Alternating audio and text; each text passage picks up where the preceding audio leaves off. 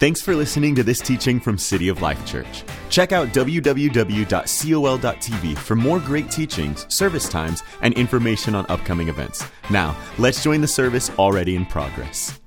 I love that. Look at someone next to you say, The presence of the Lord is in this place today. Amen. Have a seat. Welcome, everyone, to City of Life. Those of you that are watching online, thank you for showing up at church. Who's glad to be at church a week before Christmas? I like how our staff, like, they're trying to be so psychological in the announcements. They're like, and on December 24th, they're not saying Christmas Eve. Yeah, next Sunday is Christmas Eve. It's Christmas Eve. It's, I know that there are some people like, I'm not going to church on Christmas Eve. But for us as believers, as Christians, the holidays are built not around just family traditions, they're built around our worship. Uh, that's the purpose of them. So for us, we look at, as, look at it as a privilege to be able to honor the Lord and spend time setting our time aside to specifically lift him up during the holidays and, and, and, during the Christmas season. That's the purpose and the meaning of them for us. That's what gives them their meaning. You know, the Bible actually says that the traditions of man are worthless. It's interest, that's an interesting phrase. It's, it's right out of the Old Testament that goes on to say you can decorate trees and, and make scarecrows in the middle of fields, and you can believe one thing is more important than the other. And I'm not using that scripture to say that we shouldn't, you know, we got Christmas trees all over the place. I'm not saying that what, what I'm saying is that they're worthless, meaning they don't add spiritual value to our lives. So it's fine to participate in traditions as long as those traditions do not overtake the purpose and the meaning uh, of Christmas. And that's why for us, a lot of churches, you know, it's kind of fashionable these days to not have church on Christmas or not have church on Christmas Eve. But for us, that's why we're here. That's why we're, we're doing what we do, so we can uh, yeah, define the meaning of it and, and build our lives around the, the, the meaning of it. So we're going to have church. I'm, I'm looking forward to it. I really invite you, yeah, even if you choose not to come, maybe you're going to come to one of the services or you'll come to the morning and the evening. But I will tell you that our Christmas Eve service at 5 p.m. is a truly, truly special uh, time. It's, it's probably one of my favorite services that we do. Uh, everyone leaves there and goes to their family traditions, which are you know, unique to each household. But that's a really, really special night. We look forward to having you with us here. I've got something for you today. Uh, we're in part two. Did you guys enjoy our Christmas musical last week? Did you like the Christmas concert? City of Life, a beautiful Christmas. How about a big hand for all of our cast and crew and our tech team? I don't even know if we thank the tech team, but those guys worked so hard were so excellent in everything they did. Our volunteers really went over and above to make it a beautiful, wonderful day, and, and I, I just thought it was uh, amazing. I'm glad to be continuing in our series today, uh, Journey to the Manger. Pastor Justin started it off two weeks ago. We talked about a Journey to the Manger, the crisis, and then today we're going to talk about the Christ. And then part three, which will be next week, we'll talk about the child. And so today I have uh, the privilege of kind of looking at the whole meaning of Christmas, moving toward uh, the birth of Jesus and looking at some of the messianic prophecies that existed prior to Jesus being born. So, Christmas is a really powerful day. Uh, what it's become has become powerful for us as Christians. But really, what it represented at the time was almost unthinkable the idea that God was sending a person, a savior, a, a Messiah that was going to be the one true king that would liberate Israel once and for all from all oppressive powers, anyone that came against it, that God was sending someone that would be the one time true and almighty king. They just could not imagine what that was going to look like. So, kind of, we're going to look at that context a little bit of thinking of it in that way, but how we can bring that over into our lives today and what the Christ can mean to us personally this year. Look, I have no desire to just simply teach a Christmas message. Uh, I've been a senior pastor now, I think, for 10 years. Uh, no, it's longer than that. It's like 13 years. These 13 years. And, and every year, if you're doing multiple Christmas messages, you know, you could just kind of get into the flow of just, oh, well, let me crank out another. No, I don't want to do that today. What I want to do today is I want to preach the Word of God that inspires your heart and motivates you to view Christmas in a different light than you've ever viewed it before so that you can have an experience with Christ. Who wants an experience with Christ today? I want an experience with Christ. I want to know Him more than I've ever known Him today. This year, I don't want to just go through the motions and make Christmas about a bunch of routines that I've been through 50 times. I want to make it about something unique and I want to see something brand new. I, I, I had a a teacher one time, a Bible teacher, that asked me and the, the group that we were with to write down the meaning of a particular verse and, and gave us a few minutes to do it, but write 10 different meanings for this verse that only had, I mean, it was just a very simple verse. Uh, for we know that all, th- all things work together for the good of those who love him and are called according to his purpose. Write 10 different meanings for that, and you got five minutes to write down 10. I was like, I don't even know if I can write one.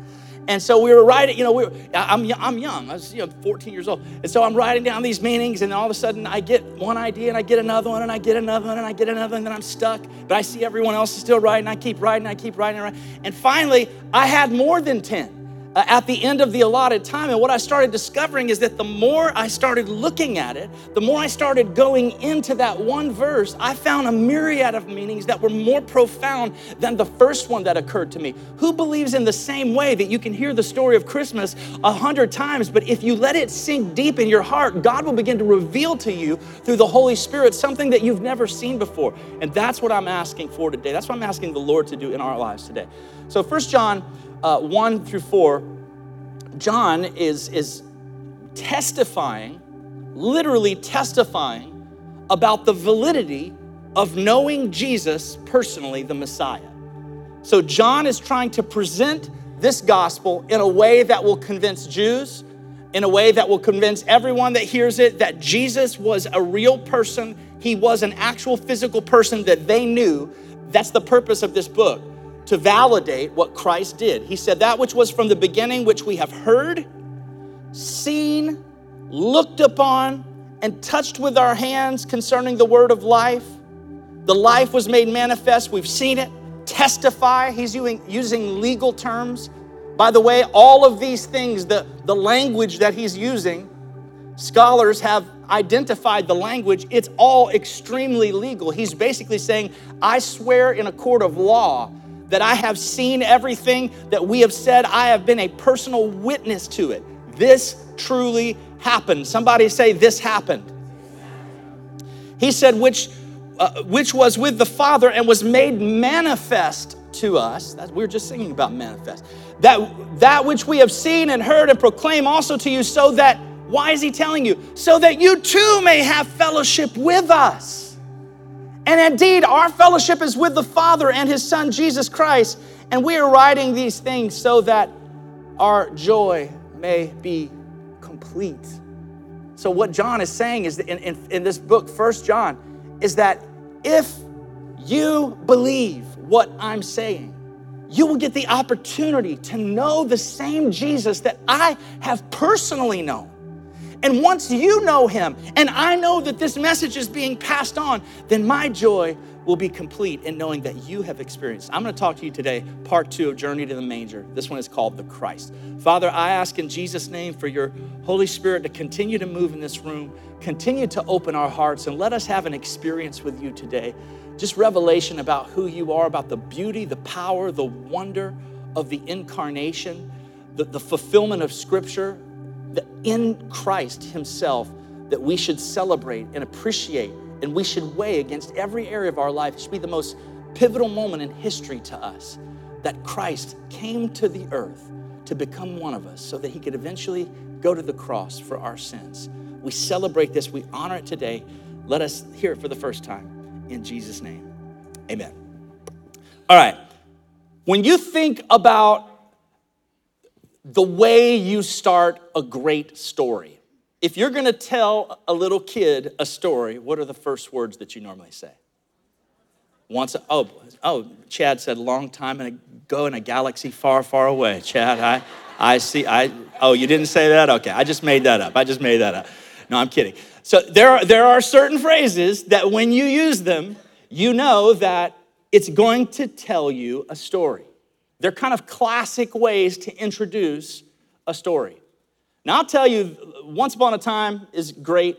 A long time ago in a galaxy far, far away, that's iconic. You can see those words just coming up the screen. You know you're about to see something from Star Wars. But I'm about to read you a really good one, and it's long. Okay, I'm just gonna tell you straight up. This is really long. Okay, so just, we're gonna, we're gonna, we need to read it though, because it's here. It says, This is the genealogy of Jesus the Messiah, the son of David, the son of Abraham. Listo? Okay. Ready? Okay. Abraham was the father of Isaac, Isaac the father of Jacob, Jacob the father of Judah and his brothers, Judah the father of Perez and Zerah, whose mother was Tamar, Perez the father of Hezron, Hezron the father of Ram, Ram the father of Amminadab, Amminadab the father of, Nas- uh, of Nahshon, the father of Salmon, the Salmon the father of Boaz, whose mother was Rahab, Boaz the father of Obed, whose mother was Ruth, Obed the father of Jesse, Jesse the father of King David, David was the father of Solomon, whose mother had been Uriah's wife. Solomon the father of Rehoboam, Rehoboam the father of Abijah, Abijah the father of Asa, Asa the father of Jehoshaphat, Jehoshaphat the father of Jeram, Jeram the father of Uzziah, Uzziah the father of Jotham, Jotham the father of Ahaz, Ahaz the father of Hezekiah, Hezekiah the father of Manasseh, Manasseh the father of Amon, Amon the father of Josiah, Josiah the father of Jeconiah and his brothers at the time of the exile to Babylon. After the exile to Babylon, Jeconiah was the father of Shealtiel, Shealtiel the father of Zerubbabel, Zerubbabel the father of Abihud, Abihud the father of Eliakim, Eliakim the father of Azor, Azor the father of Zadok, Zadok the father of Akim, Akim the father of Elihud, Elihud the father of Eleazar, Eleazar the father of Matthan, Matthan the father of Jacob, and Jacob the father of Joseph.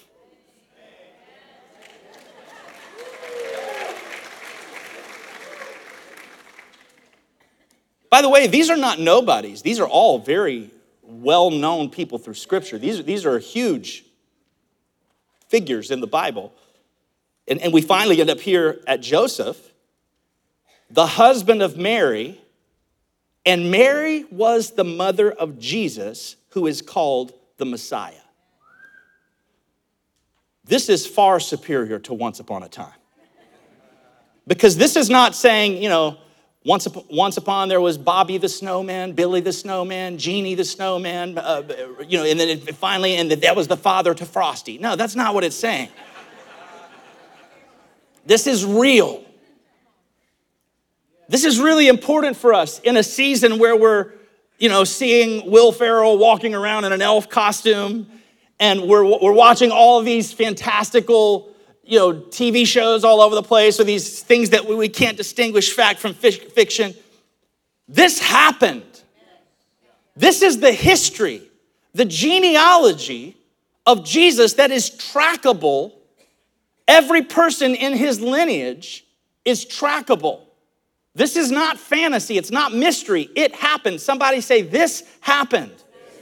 This is not Rudolph. This is not someone's grandparent getting killed by a reindeer. These names are here because it happened.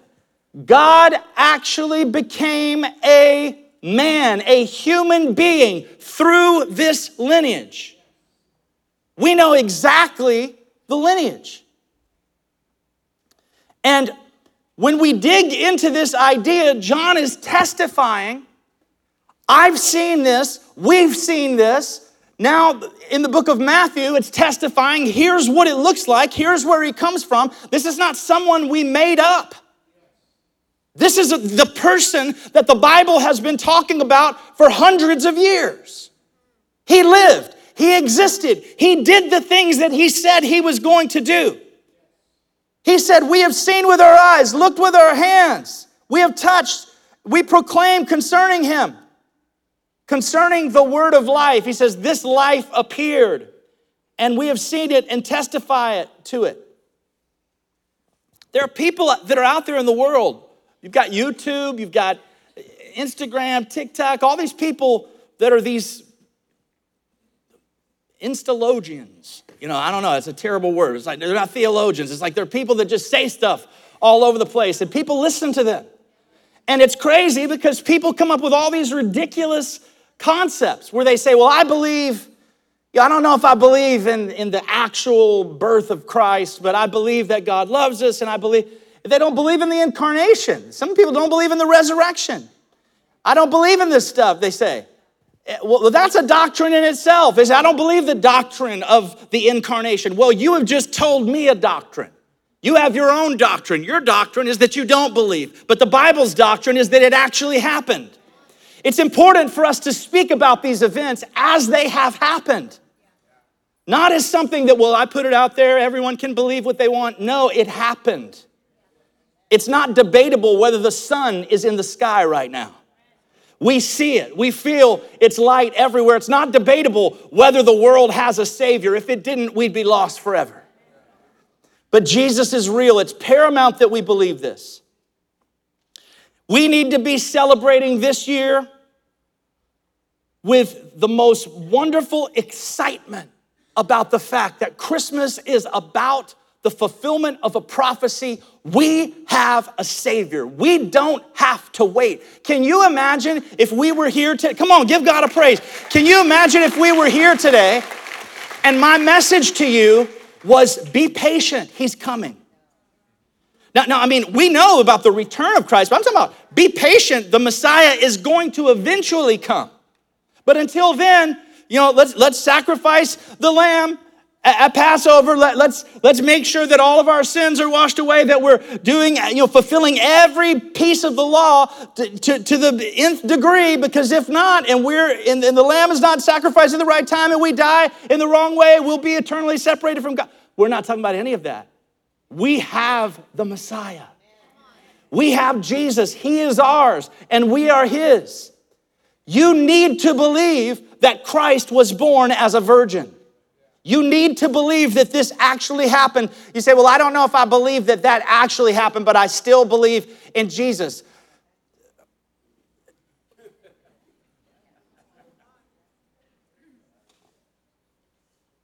I find it interesting that people have a, I think it's hard to believe in a virgin birth. I, I you know, pe- people always say, well, the one thing in all of Scripture that I can't believe is that Jesus was raised from the dead. That's, that's, that's, I mean, I hear a lot of people say that. It's hard to believe that someone was raised from the dead. I think you should have a way bigger problem with Jesus being born of a virgin than the idea that someone could be raised from the dead. We've seen people raised from the dead before that, that are dead, and they're laying down in a, in, a, in a morgue, and then somehow they get up. It's, you know, some of it is supernatural, some of it has to do with just biology at times. They thought someone was dead, or their heart quit beating, and it beats again. But in the case of Jesus, believing in Christmas takes a lot of faith. We have to regard this as an event worth celebrating. Easter is worth celebrating because he came out of that grave, but Christmas is worth celebrating because he came at all. He was born to a virgin. It's the greatest miracle in history. The life, as John calls him. Not a life, but the life. Somebody say, the life. The Word became flesh and made his dwelling among us. John says that he saw the glory of God, that Jesus is the glory of God. Isn't it interesting that people want to go around authority? They want to go around authority. I hear people all the time. I was listening to someone on a news channel the other night. He said, Well, that's not what my God is like. Yeah, but to me, God is this and God is that. And what people want to do is they want to circumnavigate Christ and go directly to God. But there is a huge problem with that. John 1:18 says no one has ever seen God, but the one and only Son who himself God, who is himself God and is in closest relationship with the Father has made him known. What is that's like saying, "Well, I want to I want to see the sun." Well, buddy, don't look at it. Don't look at it unless you've got a very creative way of using some kind of paper or some kind of, you know, and, you know that's why you ever remember the eclipse? You know, the eclipse, you got them glasses or you use that weird little reflector. You're like, oh, I see it on the paper. Why? Because you don't want to go blind. If you try to look directly at the sun, you have no retinas left. In the same way, Jesus is the express image of God, where when we look at Christ, we can see God in Jesus because he is God.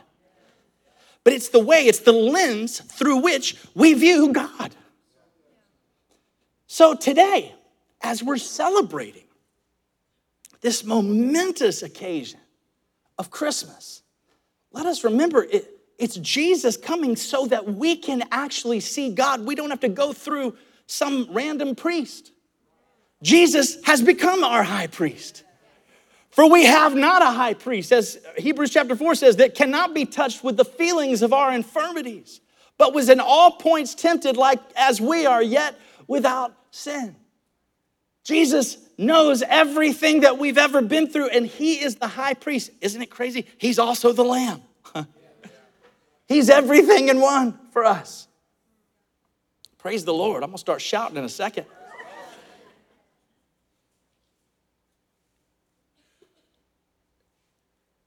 That's why, and this is not going to be a long message today. That's why when, when John is saying here, that which we have seen and heard, which we proclaim also to you, so that you too may have fellowship with us. And indeed, our fellowship is with the Father and with his Son, Jesus Christ. And he goes on to say, We're writing these things so that our joy may be complete. Listen, if you're here today and you're not living in victory, if you're here today and you're not living with inspiration, if you're here today and you're not living with joy, if you're watching online and you don't have joy overflowing, what John is saying is, I want you to go back then and remember what happened. I want you to recognize what actually happened with Jesus coming to earth for us. Celebrate the Savior, celebrate the coming of the new Messiah. Celebrate once again so that my joy can be complete and I can know that you actually know Him because you have fellowship with Him. Hebrews chapter 10 says this it says, Therefore, brothers and sisters, since we have confidence, somebody say confidence, to enter the most holy place by the blood of Jesus, for a new and living way opened for us through the curtain, which is his body. What is the curtain in the temple, that holy place? The veil, the curtain separated the Holy of Holies, where you could not personally approach it. It was a place, that only the high priest was able to go. But, but this is calling Jesus' body the curtain. And when his body was broken, it ripped the veil in two, which gave us unbridled access to the presence of the Holy Spirit forevermore. We have access to the presence of God, the manifest presence of God. There is no excuse to live in sadness and depression and defeat and being overcome and overwhelmed by the enemy. Not when we have this kind of access to come right into the throne room. Therefore, let us come boldly before the throne of grace. That somebody say boldly that we may obtain mercy and find grace to help in time of need. What do we do? We forget that Jesus was really our Messiah. We forget that He came here knowing how flawed we are. We forget that He went to the cross knowing every one of our sins in advance and making restitution for them before we ever did them. We forget and we start to try to figure it out on our own and do everything right, and our confidence goes high and low and up and down, and our self worth is fluctuating all over the place, instead of boldly coming before the throne of grace and saying, Thank you, Jesus, for being my Messiah. Thank you for coming to earth to live the life that I could not live. It couldn't have happened unless you had become a human being. It couldn't have happened without the incarnation but you did it for me. This is something we must do daily. I mean, especially annually at Christmas time, spending a few weeks thinking about what this means. This is powerful. It says, since we have, say it again, say confidence. confidence. Since we have confidence to enter the most holy place by the blood of Jesus by a new and living way open to us through the curtain, that is his body. And since we have a great priest over the house of God, that's Jesus, listen what we should do with this knowledge. Let us draw near to God with a sincere heart. Draw near to him today with a sincere heart. Come to him honestly as you are, not trying to be more than you are, less than you are, no false humility with God. He knows exactly what we're thinking, right? The Bible calls him he who searches the hearts. It says, a sincere heart and with the full assurance, woo, the full assurance that faith brings. My Lord, how good is assurance? Isn't assurance wonderful to know that you're in? You've been invited, that you're a part of the team, you're a part of the family, you're a part of the club. You absolutely know that you know that you know that something is gonna happen. You are assured. All of your fears have been quelled completely. Somebody say, I have full assurance that faith brings. Faith bring. Quit repeating me. Faith brings me. No, quit repeating me. Faith. That, I just want you to repeat the other part.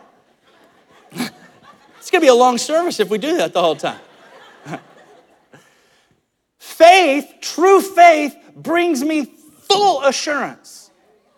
So what happens if you don't have what's what has happened if you don't have full assurance? You may not be operating in true faith. What am I trying to do? Today, I'm trying to illustrate the things that lead us to true faith, the things that remind us of true faith. Because our faith can get off track if we don't center it and recenter it on God's word. That's why I'm talking about what Christmas means. And you're like, well, I've kind of heard some of this before. I thought this was going to be interesting and new. Well, I mean, I think it's interesting and new to remind ourselves of what God's word says so we can be centered in our life. Listen, it says, a sincere heart and the full assurance that faith brings, woo, having our hearts sprinkled to cleanse us from a guilty conscience. Woo. Anybody have a guilty conscience? I do sometimes. I, I, I, sometimes I let shame, guilt, things that mistakes I've made, things in my life, I, I let them overwhelm me sometimes. But that's why I've got God's word, right? That's why we have his word. It says, having our hearts sprinkled to cleanse us from a guilty conscience, and having our bodies washed with pure water.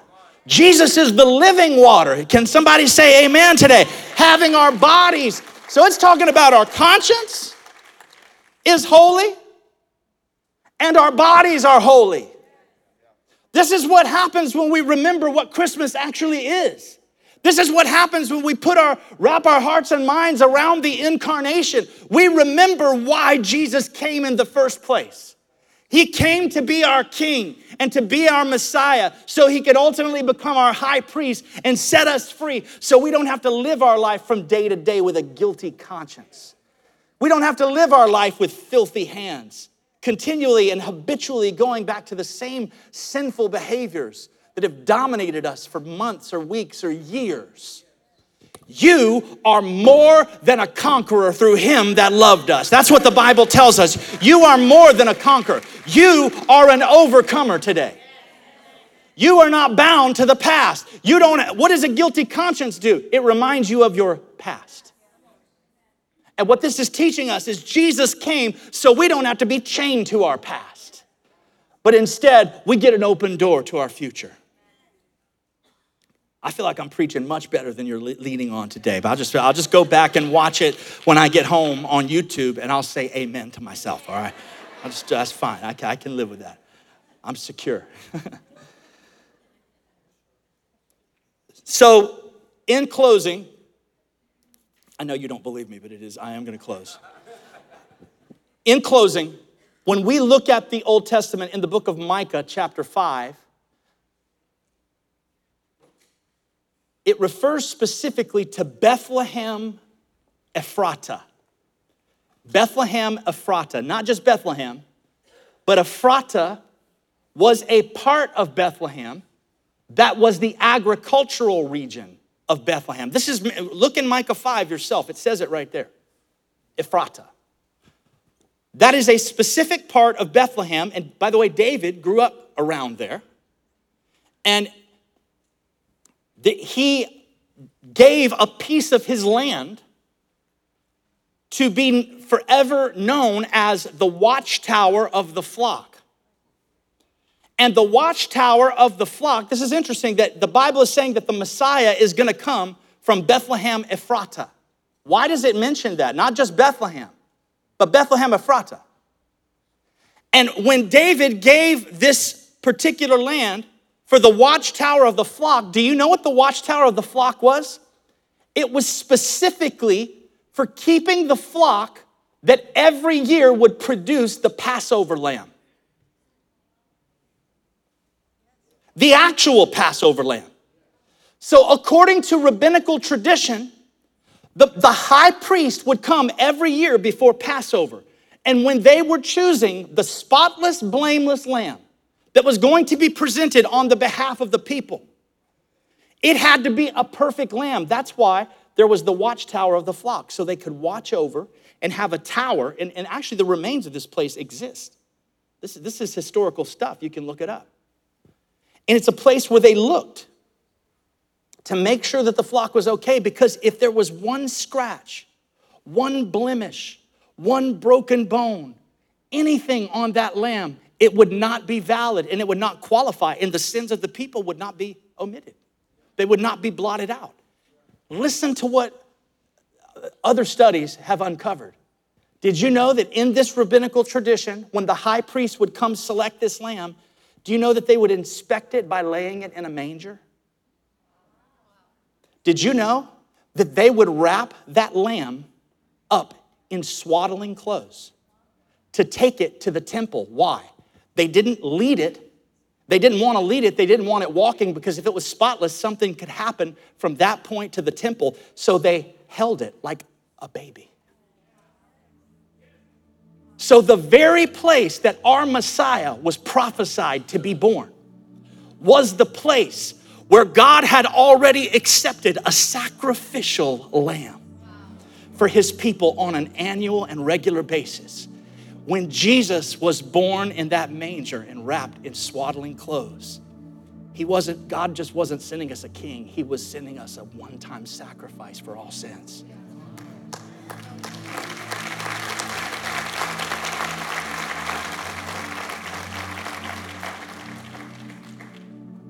That's why that passage of scripture in First John, where he says, We're writing these things so that our joy may be complete. So that you, and at the end of Hebrews chapter 10, which says, having our hearts sprinkled to cleanse us from a guilty conscience and having our bodies washed with pure water, it goes on to say, Let us hold unswervingly to the hope we profess. For he who promised is faithful. What is your hope centered in today? Because where you place your hope is essential to how you experience your joy. Where you place your hope is essential into how you experience your joy.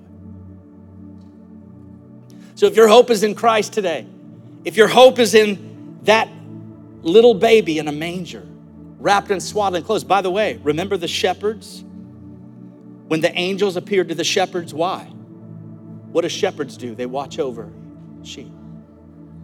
And Jesus was the Lamb of God slain from the foundations of the earth. So when we see that passage about the shepherds, why would he appear to shepherds? There's your answer. All of these things tell an incredible, beautiful prophetic story that lead us to this moment today where I hope that you experience a true revelation about the beauty of who the Christ is, the fact that his coming was foretold hundreds of years in advance. He fulfilled every one of those prophecies. I read you the genealogy, I read every name in them. I don't know if I pronounced them all correctly, but I tried we've seen that this is real. And there's a reason for us to hope today. There's a reason for us to, if you've lost your joy, you might have placed your hope in the wrong place. Put your hope in this Savior today. I'll leave you with this scripture. I love Philippians 1 6. It says, Being confident of this, that he who began a good work in you. Somebody say, He who began a good work in me. That means He started the good in you, not you. That's why so many people are like, I remember the day I found Christ. No, you don't. Yeah, he, he came looking for you. As a matter of fact, He says, I, the Son of Man came to seek and save the lost. Jesus was on a rescue mission for us. He found me at my lowest point. It says, being confident of this, he who began a good work in you will carry it on to completion until the day of Christ Jesus. It means he started it in me and he's gonna finish it in me if I don't get it in the way. I wanna get out of his way and let him. And you know, here's the problem is when we don't live in this joy, when we don't live in this hope, I want you to listen very closely to what I'm about to say. Jesus is not getting what he paid for.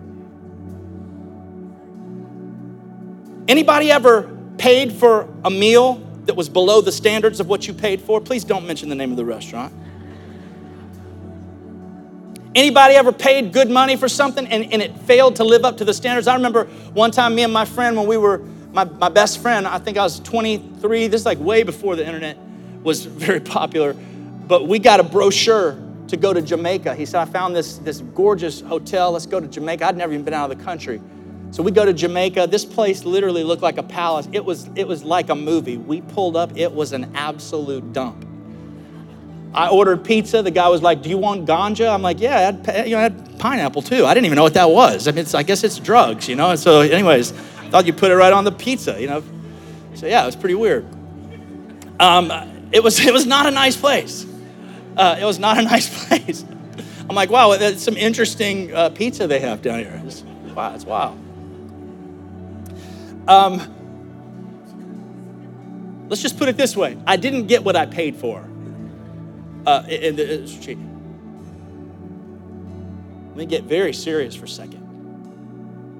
If you are not living with the confidence and the hope and the joy of Christ in your life every single day, this Messiah that came from heaven to that manger and to that cross for you is not getting what he paid for.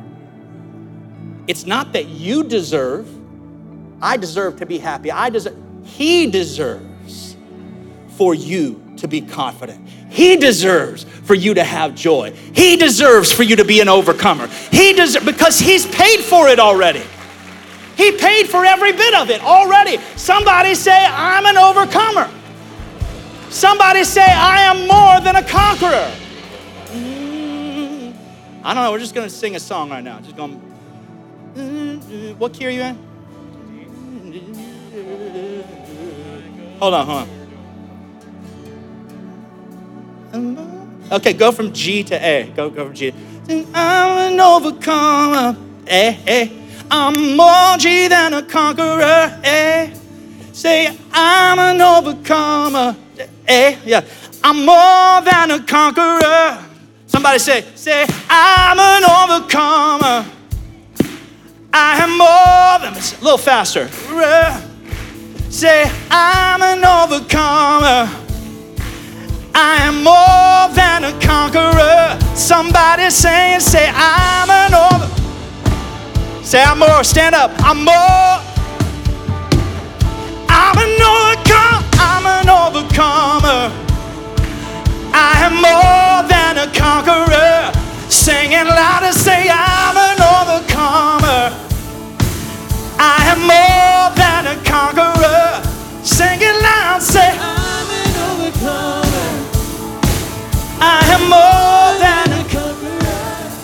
care if that's weird or not. That just came out of my spirit right there that you are an overcomer today. You are more than a conqueror today through Him that loved us. This Christmas message is not some stinking postcard. It's not something that you hang up on a strand of things that people have sent you for the last 20 years and create a decoration in your house. It is a living Christ. It is a living Messiah that came to earth for me and you. There's a history of it. We should be living in the joy that comes from the hope that we have in Christ. So today, I'm just going to give you an opportunity, every person in this room, if you could just bow your heads and close your eyes. If you do not know the Lord or you're watching online, you do not know Jesus, today is the day for you to get candid with God, to stop trying to deceive Him and act like you have things figured out, figured out, to admit you are in desperate need of this Savior. And it must be important if God went through all the trouble I just described to send a Savior for you, it must be important. And the human condition must be way worse than we've estimated. If God was willing to go through all of that. And if that's you today, you say, I'm tired of trying to save myself. I'm trying, tired of trying to figure out from day to day if I've got enough confidence. I'm tired of trying to figure out from day to day if I'm going to deal with shame today and let it win or if I'm going to be a victor. I'm ready to put my faith in Christ and to live a life of an overcomer. I'm ready today to surrender my will and my heart to Jesus Christ. If that's you, no one looking around right now, right now, lift your hand up in the air. Right now, immediately, go. Hands up in the air if that's you. Hands going up all over the room. All of them. If you're watching online and that's you, put your hand up in the air and then type boldly in the chat, I need Jesus to be my Lord and Savior.